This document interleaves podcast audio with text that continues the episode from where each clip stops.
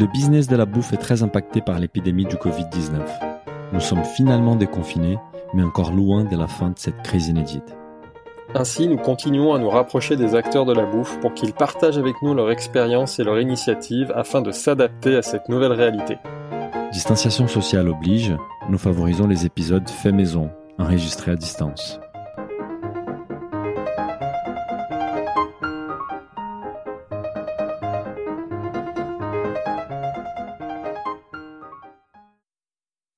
Bonjour à tous, je suis comme d'habitude avec mon associé Daniel qui comme moi est un grand amateur de produits bio. Bonjour Daniel. Bonjour Philibert. Alors aujourd'hui tu vas être content car justement notre invité est le nouveau président du premier réseau de magasins bio en France. Il s'agit évidemment du groupe Biocop. Nous sommes aujourd'hui avec Pierrick Deron. Bonjour Pierrick. Bonjour. Alors Pierrick, tu as pris la succession l'année dernière de Claude Gruffat qui a présidé Biocop pendant plus de 15 ans avant de devenir député européen.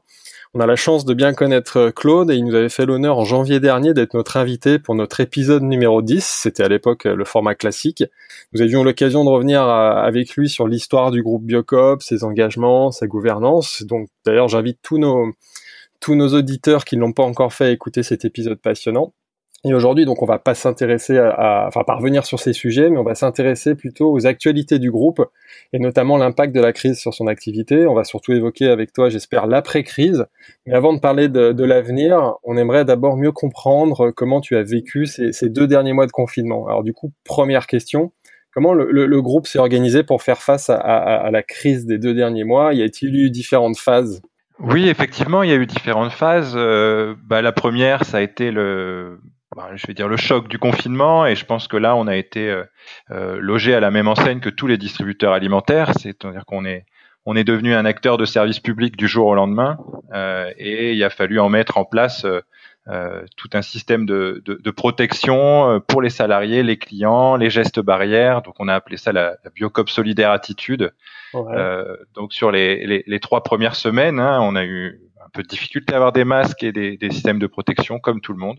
Donc il y a eu cette première phase-là avec un changement de comportement des, consommateurs qui se sont euh, rués sur les produits bruts euh, notamment, euh, qui ont fait un peu de stock et qui ont un peu déstabilisé la, chaîne alimentaire. il y a dû avoir des petites ruptures comme dans la grande distribution sur certains produits à ce moment-là. Oui, essentiellement sur bon la farine, les œufs, la levure, les pâtes, voilà exactement. Donc on en est euh, on en est sorti de cette phase-là. Euh, la, deuxième phase a été une phase de stabilisation, euh, avec aussi bah, un peu de solidarité avec les producteurs, en tout cas de trouver des systèmes bah, de solidarité avec la, transformation, avec tout le monde de la bio, pour bah, écouler des produits qui n'étaient plus écoulés sur les marchés, notamment de la, distribution hors foyer, mmh de la restauration hors foyer. Et, là, ça fait, euh, Pierrick, là, nous sommes déjà à deux mois, plus ou moins, de, du début, en fait, du confinement. Euh, nous sommes déjà rentrés dans, donc, dans l'étape numéro 2 de déconfinement. Si on revient en arrière, quel impact sur l'activité des biocopes En général, euh, cette période-là, vous, vous, avez un, chiffre d'affaires qui est supérieur peut-être à celui de l'année dernière, ou finalement, ces différentes phases ont, ont, terminé avec un résultat qui est plutôt en équilibre par rapport à l'année dernière? Effectivement, l'activité a été euh, supérieure à ce qu'elle était avant le, confinement et la crise. Euh, Biocop était sur une croissance de 15% euh, juste avant la crise et on est monté à 25% sur les deux mois, avec quelques disparités, avec une prime à la proximité. Donc euh, les magasins de, de centre-ville, de, d'hyper proximité, notamment à Paris, ont vu une croissance, euh, leur croissance, une croissance très élevée euh, sur cette période. Et voilà, effectivement, on voit, on a vu l'appétence des consommateurs pour la, la, bio dans cette période et, et, et pour Biocop ben, aussi. tous les magasins sont restés ouverts. Il n'y a pas eu de problème d'organisation, de personnel qui ont tombé malade ou qui ont eu peur de, du contact avec les euh, avec le monde, par exemple. Bah, globalement, euh, tous les magasins sont restés ouverts, à part quelques quelques cas particuliers. Il y a eu quelques arbitrages sur les horaires d'ouverture. Euh, certains ont réduit un peu les horaires, et notamment pour pour s'adapter aux à l'absentéisme de certains salariés, qui est monté jusqu'à 30% Ouais, quand même. Dans toute la filière biocop et la filière bio en général, hein, globalement entre 25 et 30% d'absentéisme. Mais ça aussi, ça s'est stabilisé. Euh, bon, on n'en est pas sorti, hein, parce que c'est essentiellement des, des absentéismes pour garde d'enfants ou organisation personnelle. Donc euh, voilà, on, est encore dans, dans, cette, dans cette, euh, cette problématique-là, mais c'est stabilisé. On a pu recruter aussi, on a lancé pas mal de recrutements euh, ponctuels. Il y avait des, des, étudiants ou des gens qui avaient, qui avaient besoin et envie de travailler aussi pendant cette période. Donc euh, là, on est plutôt sur une tendance à un retour à la normale, c'est-à-dire qu'on s'organise pour que euh, voilà les horaires deviennent normaux, que les, les services traditionnels euh, qui ont pu un peu être impactés, notamment la boulangerie a été a été assez impactée. alors on n'a que quelques boulangeries dans le réseau Biocop, hein, des vraies boulangeries artisanales, mais elles ont été assez impactées par le par la, la crise, notamment sur la, la perception de l'hygiène, enfin en tout cas de la protection des par les clients. Donc il y, a eu une baisse euh, du chiffre d'affaires dans les, euh, le rayon boulangerie des Biocop pendant le confinement, tu, tu veux dire? Bah, Sur la sur la, la boulangerie artisanale, oui, c'est pas, loin d'être divisé par deux.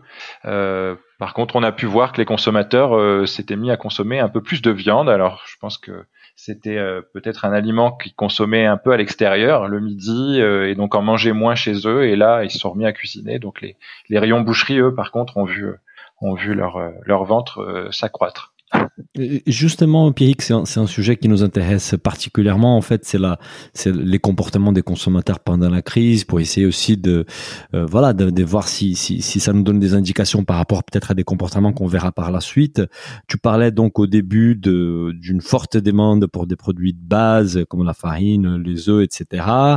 Euh, on évoque maintenant la consommation des viandes. Est-ce qu'il y a d'autres comportements qu'on a attiré l'attention, euh, qu'on a attiré ton attention par rapport euh, au d'achat de ces consommateurs-là bah, C'est essentiellement les, grands enseignements en termes de, bah, de, qualité. Alors il y a, il une recherche euh, du produit brut, effectivement, pour cuisiner. Il y a eu aussi euh, bah, une recherche de bio et de qualité. Alors bon, chez nous, euh, on est 100% bio, donc évidemment, mais je pense que ça s'est aussi traduit dans les, les actes d'achat de la distribution générale, généraliste. et ensuite, on a vu aussi, euh, alors c'est peut-être plus au début, mais tout un axe santé aussi, euh, de prévention santé. Euh, on a eu beaucoup de beaucoup de ventes en complément alimentaire tout au début, qui s'est transformé en vente d'achat d'hygiène. Hein, donc on, mhm. vend aussi beaucoup de, de savon. Après, le deuxième enseignement, c'est plutôt sur les modalités d'achat. Euh, et là, on a vu euh, le développement même chez Biocop du, e-commerce, euh, des livraisons. Mhm. Et donc, on a on a dû s'adapter. On avait déjà lancé ce ce, e-commerce en fin d'année 2019. Et donc, on a pu on a pu le développer encore plus pendant cette période. Donc, vous, vous, avez vu une hausse des commandes en ligne de quel pourcentage à peu près par rapport au...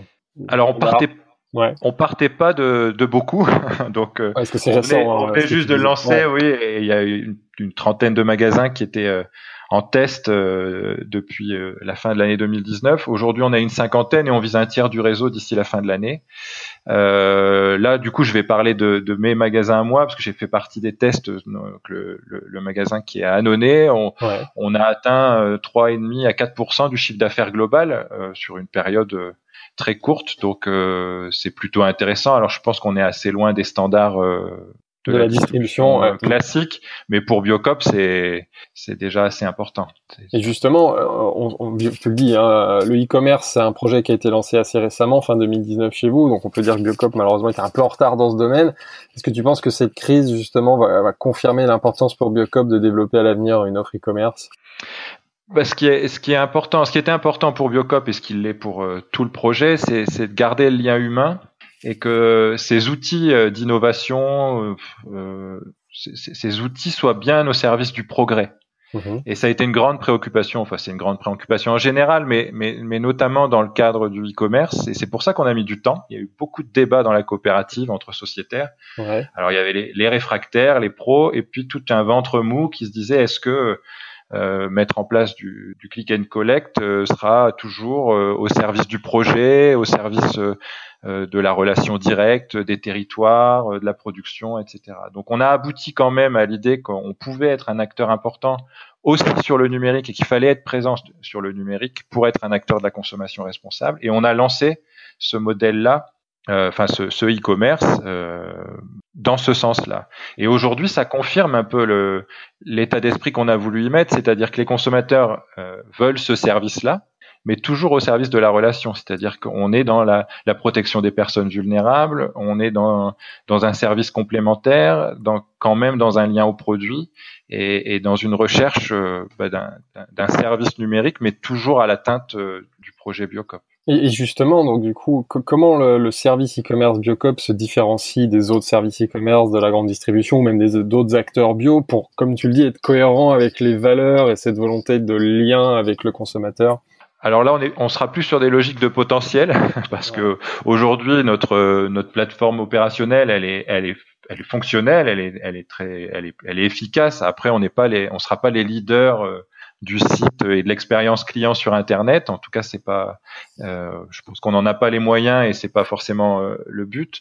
Par contre, euh, on est resté sur une logique de click and collect que les gens viennent chercher en magasin certains sociétaires, enfin certains magasins ont déjà mis en place euh, de la livraison. Donc on, on, est quand même dans une proposition avec un lien à un moment donné. On n'est pas sur euh, uniquement de l'ouverture de coffres euh, ou autre. Et après, l'idée est bien d'aller vers une plateforme, en tout cas une logique de consommation responsable et s'inscrire dans des alliances, des partenariats avec d'autres acteurs qui défendent bah, le consommer moins mais mieux globalement. Donc voilà. Et euh, euh, Pierrick, en fait, comme disait Philibert au début, nous avons eu la chance donc d'enregistrer un épisode avec Claude Gruffat en début d'année.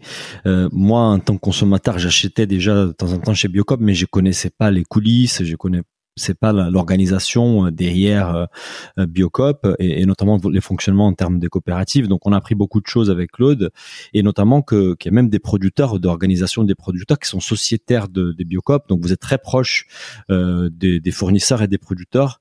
Euh, donc je suppose que tu as une vision un peu plus claire de comment eux ils vivent cette crise. Est-ce que ça les impacte fortement? Est-ce qu'il y a des filières qui ont été plus ou moins impactées? Est-ce que tu pourrais nous donner un peu ton ressenti par rapport à comment eux passent par cette période-là? Effectivement, euh, Biocop a de la, des producteurs au sein de la gouvernance, ça fait partie de l'ADN. Euh, Biocop est un réseau militant euh, et qui a choisi le commerce comme moyen. On, a une histoire qui est très tournée produit, donc tournée vers le monde agricole, vers le produit. L'idée était de retrouver des produits bio. Ensuite, on y a mis un cahier des charges plus exigeant au niveau de la saisonnalité, de l'origine, de la relocalisation de l'agriculture. Donc ça, je pense que mhm. Claude en a, on a beaucoup parlé. Je le confirme. Et, le et le l'axe de développement qui nous a permis d'aboutir à, à, un projet, euh, euh, en tout cas sincère, authentique et, et, avec une cohérence assez forte, c'est le modèle coopératif.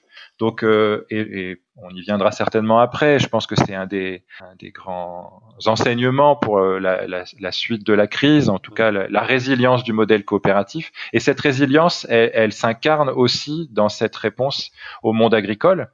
Euh, il y a 20 groupements, donc 3200 fermes qui sont intégrés à la gouvernance de Biocop, qui sont qui votent, qui qui fixe les ambitions de Biocop et qui participe à la stratégie.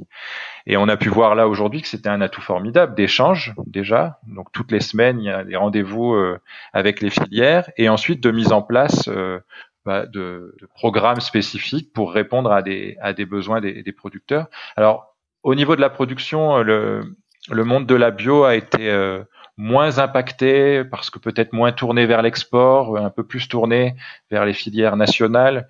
Euh, on a pu voir euh, quelques difficultés, en tout cas quelques craintes au niveau des, produits saisonniers, donc fraises, euh, fraises, asperges. Donc là, on a mis en place tout un système, tout un système de de, vente avec baisse baisse des marges pour que et, de promotion, hein, enfin de promotion au sens publicitaire et pas pas forcément en termes de promo prix, hein, mais bah, en mhm. tout cas de, de, mettre en valeur ces productions et de permettre l'écoulement de, l'écoulement de, de ces produits-là.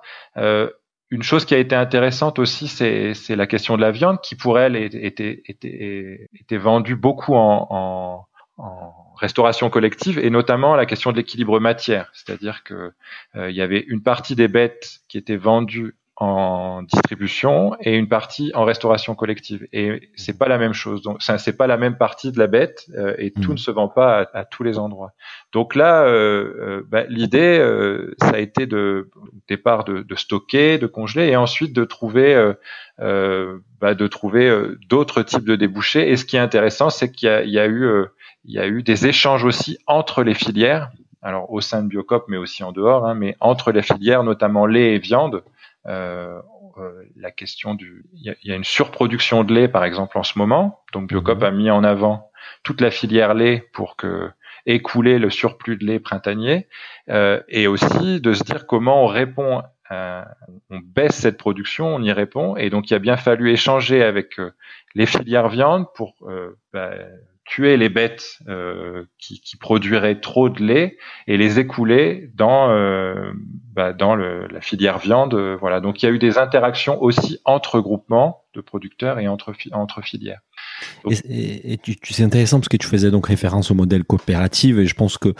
pour ceux qui ont écouté l'épisode avec Claude Gruffat, moi je crois beaucoup à ces modèles et je trouve que c'est un modèle qui est très contemporain finalement euh, et, et, qui permet donc une discussion. Ça doit être, euh, je suppose, la gouvernance en interne, ça rajoute une couche de complexité, mais probablement après toutes les discussions qui ont lieu, les résultats qui découlent, qui en découlent, c'est peut-être un résultat qui va qui, qui, qui, sert un, peu à tout le monde, quoi, ou qui va dans les bons sens.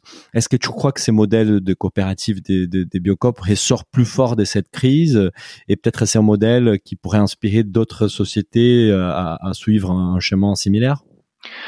Bah, je pense que le, le, le modèle coopératif est, est, le, plus résilient. En tout cas, c'est celui qui, on s'en souvient, en gros, on s'en souvient quand il y a des crises. on se rappelle qu'il y a un modèle coopératif, que la coopération, euh, avec la coopération, on va plus loin, c'est ça, ça, structure, et en tout cas, ça permet de, de dépasser les intérêts divergents de court terme. Euh, forcément, pas forcément. En tout cas, dans un monde compétitif et de concurrence, bah, le consommateur il veut acheter le moins cher possible et le producteur il veut vendre le plus cher possible. Et au milieu, il y a un intermédiaire qui s'appelle la distribution qui veut prendre sa part aussi. Et, et, et le fait de s'asseoir autour d'une table, de, de, de, ça nous permet de dépasser ce, ce court-termisme-là qui nous emmène souvent dans le mur. Donc, il peut avoir un intérêt particulier individuel à enrichir euh, un propriétaire, des actionnaires, etc. Euh, mais à moyen terme peut être un peu destructeur. Donc l'intérêt de la coopération et, et, en plus en intégrant ces logiques de commerce équitable euh, permet de, de, penser les externalités de, de l'activité et donc d'inscrire dans nos fonctionnements euh, une démarche, un sens, un projet qui dépasse les intérêts de chaque partie prenante et qui est opposable aussi par chaque partie prenante. Mhm. euh, et, et, et, je pense que là, il y a quelque chose à faire. Je pense pas que euh, l'ensemble des entreprises euh, de distribution ou d'agroalimentaire vont devenir des coopératives demain et donc avoir des, des statuts comme ceux de Biocop ou devenir des SIC ou des SCOP. Euh, je pense pas et je, n'y crois pas trop. Par contre, euh, je, je, suis intéressé par le fait que certains distributeurs aujourd'hui se rappellent à la production française, euh, font des grandes publicités euh, euh, et se rendent compte que bah oui, effectivement, acheter français relocalisé, c'est certainement plus cher que d'acheter euh, dans les mers de plastique d'Almeria quand c'est récolté par par des Marocains payés au lance-pierre. Mmh Donc là, là et là, moi j'ai envie de, de dire bah chiche et inscrivez-le dans vos statuts, inscrivez-le dans votre texte. Faites-le dans la euh, durée. Et, faites, en un projet d'entreprise et, et, non pas euh, euh, un coût, une opportunité. Voilà, créer des filières, c'est pas du sourcing de produits. C'est pas de dire bah, j'ai besoin de lait français parce que. Et, alors acheter, c'est une des composantes de la création de filières. Ensuite, il y a toute une relation commerciale, une relation dans la durée, un, investissement commun, et, et ça, ça s'installe que quand euh, c'est partie intégrante du projet. Et puis quand on trouve au bout de la chaîne des consommateurs qui reconnaissent ces externalités positives, qui sont prêts à payer un petit peu plus cher valoriser, pour, euh, pour valoriser et défendre un projet qui, qui, qui, qui construit plus que uniquement euh, de la consommation. Et justement, si on parle de l'après-crise de manière plus globale, toi, comment tu comment tu vois cette reprise? Quelles leçons tu tires déjà de, enfin les premières leçons tu tires de cette crise?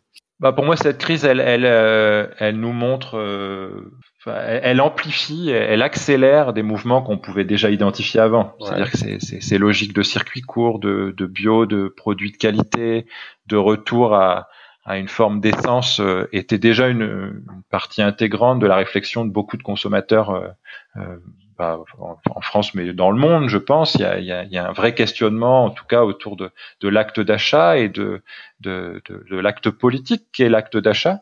Euh, donc, euh, moi, je suis pas surpris de ça. Je, je, ce que je trouve intéressant, c'est que cette crise met, euh, met ces sujets-là sur la table, et ça, c'est par contre, c'est assez nouveau. C'est-à-dire que euh, on voit bien que les sujets de Biocop, euh, pour, pour, parler de Biocop, sont sur la table aujourd'hui, et, ça, c'est sont d'actualité. C'est une formidable opportunité de d'expression, euh, et, et, donc euh, et tu, et tu, penses que justement dans l'après-crise, euh, on va consommer davantage de produits bio, qu'on va consommer davantage de produits locaux, même si à l'opposé, on peut imaginer aussi qu'avec la crise économique qui commence à, à pointer son néon, il va y avoir une baisse de pouvoir d'achat. Donc ça, ça peut être peut-être paradoxal avec euh, avec ce genre de produits. Est-ce que, comment tu vois justement ce paradoxe?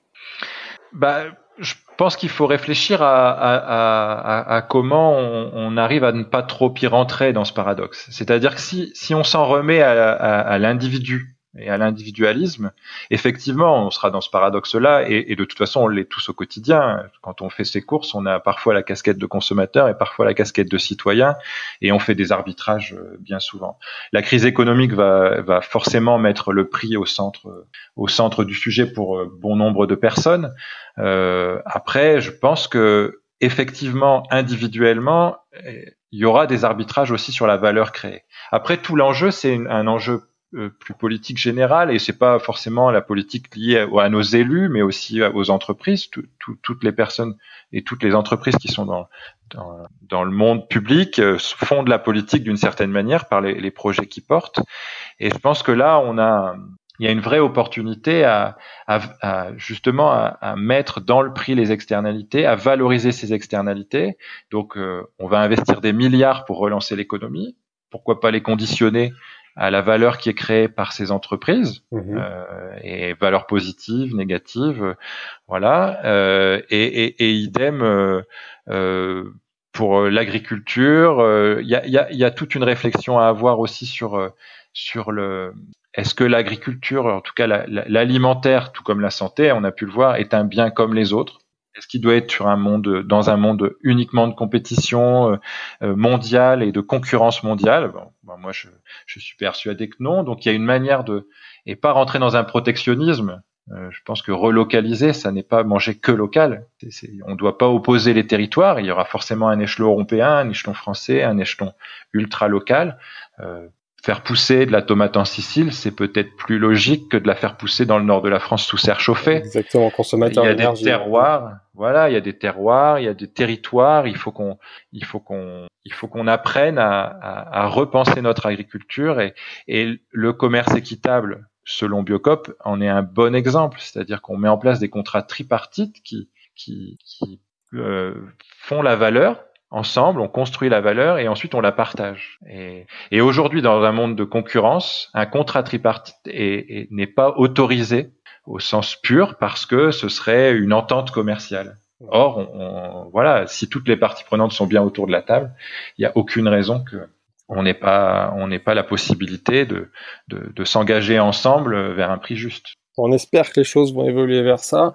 Euh, si on regarde le, point aussi d'un point de vue plus pragmatique pour le groupe Biocop euh, dans la stratégie de développement à court terme post-crise, est-ce que par exemple tu penses que vous allez avoir un ralentissement ou une accélération des ouvertures de magasins par exemple?